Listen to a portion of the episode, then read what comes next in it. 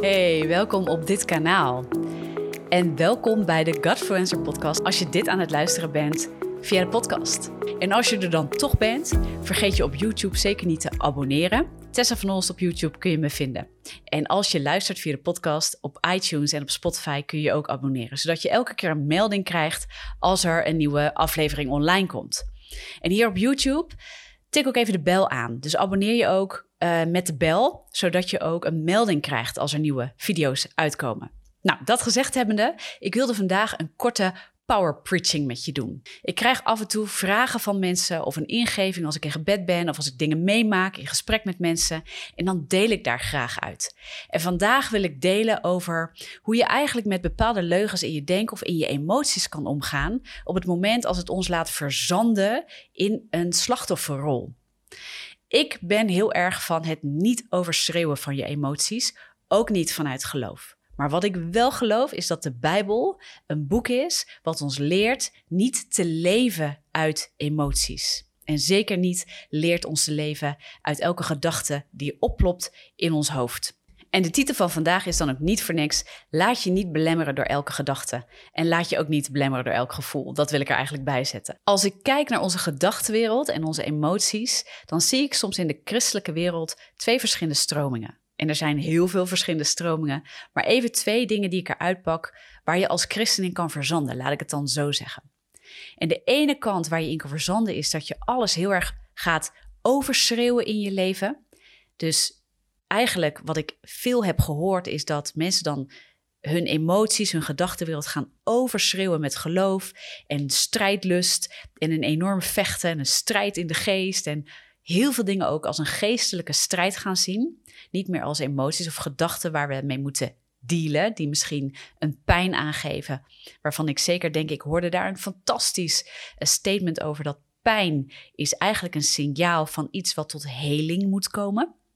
Maar als we alles als een geestelijke strijd gaan zien, dus ook onze pijn, onze moeites, alles als een geestelijke aanval gaan zien, dan gaan we het vaak overschreeuwen met geloof.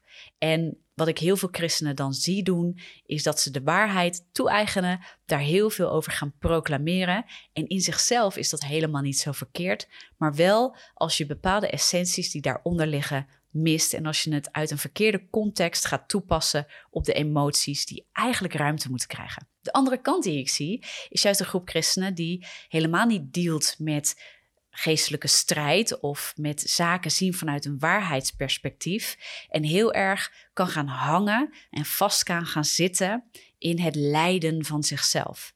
En soms zie ik zelfs dat er een soort claim wordt gemaakt op het feit dat het lijden is een onderdeel van met God lopen en wandelen. En wat ik daarbij vaak zie gebeuren, is dat heel veel christenen zich verliezen in een slachtofferrol en niet meer de genade van God erkennen als een ruimte die God geeft om in die waarheid weer jezelf op te laten bouwen. Gods genade is door de dood en de opstanding van Jezus Christus aan ons geschonken om leven en dat in overvloed te krijgen. Dat is wat Jezus zelf ook zegt. Ik ben gekomen om leven te brengen en dat in overvloed. Niet voor niets heeft Romeinen 8 ook over dat we meer dan overwinnaars zijn in Christus. Hij kwam om ons te geven een overwinningsleven. Dat betekent niet dat we geen trials meer hebben, dat we geen uitdagingen meer hebben of dat het leven ineens makkelijker is als je met God wandelt. Het betekent dat je in Hem geborgen bent en dat je in Hem ook de toegang hebt vanuit die genade, dat alles is vrijgegeven door Christus heen aan jou en mij, dat je dus toegang hebt tot alles wat God ook tot je beschikking wil stellen. Wat ik ook geloof is dat het geen nut heeft om continu in je emoties of gedachten te gaan mediteren. Heel veel mensen lopen in mijn optiek vast omdat ze in die emoties en gedachtenwereld geen waarheid brengen. En er zijn momenten dat emoties en gedachten zich willen opdringen aan je, dat je wel degelijk er tegen op moet staan. Christus is niet gestorven voor ons, zodat we onze emotiewereld naar de voorgrond kunnen brengen en er vervolgens niks mee kunnen doen. 2 Korinthe 10, vers 4 en 5 zegt niet voor niks dat we echt iets met die gedachtenwereld moeten. Dat we het moeten wegen en dat we gedachten die tegen alles wat God is ingaan, dat we die naar beneden halen en dat we bolwerken die gebouwd zijn. En daar kun je op verschillende manieren naar kijken. En daar ga ik ook nog dieper op in, andere video's. Maar niet vandaag. Maar bolwerken zijn patronen ook in ons leven. Dat is een vertaling daarvan. Is dat je die patronen ook gaat afbreken. Blijkbaar is de genade van Christus er niet alleen voor om je verlossing te brengen voor het hiernamaals, dat je in de hemel komt, dat je vergeven bent van je zonde, maar is het ook iets voor het hier en nu, waar je nu mee kunt werken. Je komt niet door je eigen goede werken in de hemel, maar de Bijbel spreekt er wel over dat de geest goede vruchten voortbrengt in jouw leven en goede werken bewerkt in jouw leven. En ik geloof dat als we de geest laten werken, als we die ontmoetingen met God zoeken, door zijn woord te lezen, door God te aanbidden, door hem te prijzen, door van hem te willen leren, door hem te willen leren kennen, ook door preken te luisteren, ook door met elkaar over God en zijn grootheid te praten en wie hij is en dat hij goed is, dat het gaat settelen vanuit de geest in jou en dat je ziel ook, je denken, wordt vernieuwd. Je ziel heeft heel veel verschillende bronnen waar het uit put. Als je me kent en als je mijn boek hebt gelezen, Depressie ontwapend, dan weet je ook dat ik wel eens zeg, weet je, alles spreekt tegen je, maar daarin moet je leren dat je Gods stem de meest luide stem laat zijn in je leven. Ik denk dat dat de kunst is en de essentie van een christelijk leven. En ik heb het er niet over dat je dan Gods stem letterlijk als een audible voice, een hoorbare stem, continu moet horen. Maar Gods stem is aanwezig in de Heilige Geest, in jou en door heel veel dingen die tot je komen. Het woord wat je leest, iemand die een goed uh, woord voor je heeft, een lief gebaar, maar ook de dingen die uit jou voortkomen vanuit de Geest. Daar spreekt de Geest ook in de liefde naar iemand anders, dat je voor iemand klaarstaat, dat je durft uit te stappen en dingen voor God durft te doen, dat je Hem in je werk brengt en dat je, nou ja, dankbaarheid uit voor de zaken waar je mee bezig bent, ongeacht of ze leuk zijn om te doen, ja of nee. Weet je, daar zit ook de geest in. Dat is een vrucht van de geest, is dankbaarheid. En dat je God kan danken en prijzen, wat je omstandigheden ook zijn.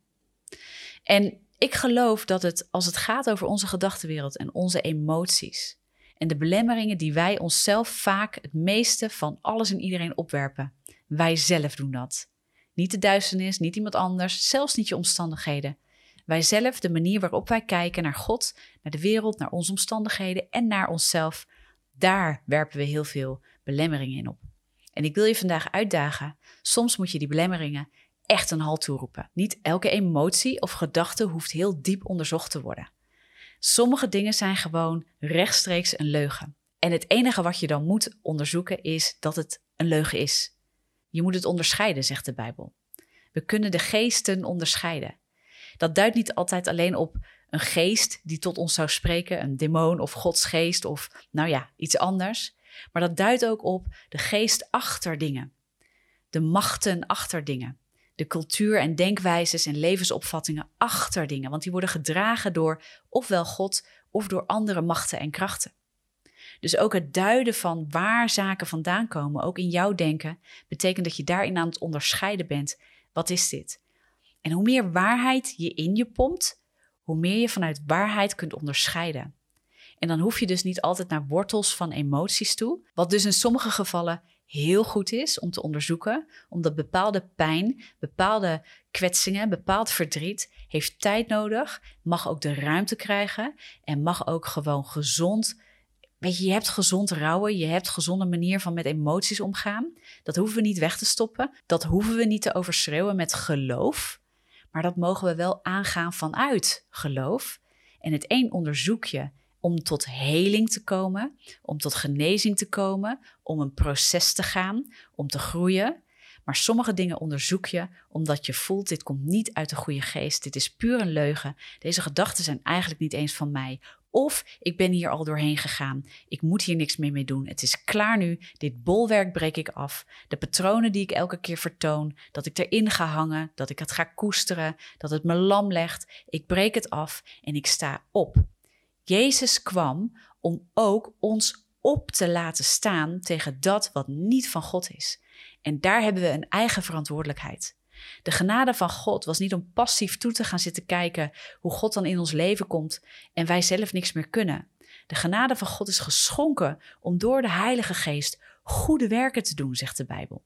En die goede werken, daar valt ook onder wat 2 Korinthe 10 vers 4 en 5 zegt. Het afbreken van bolwerken die in ons denken opstaan tegen dat wat van God is. En dat gaat ook over ons eigen leven. Over dat wat God over ons te spreken heeft. Over het plan van God in je leven uitwerken. Waarin we allereerst geroepen zijn om Hem lief te hebben. En vanuit die liefde voor ons en te beseffen wat Hij voor ons heeft gedaan, ook de wereld lief te hebben, onze naasten en onze vijanden lief te hebben. En dan komt de rest. Het leren kennen van Hem, het optrekken met Hem, het ontmoeten van Hem in alles wat Hij tot ons brengt. En Hem ook te blijven ontmoeten als het lastig wordt in je denken, als het lastig wordt in je omstandigheden, als het lastig wordt in je emoties.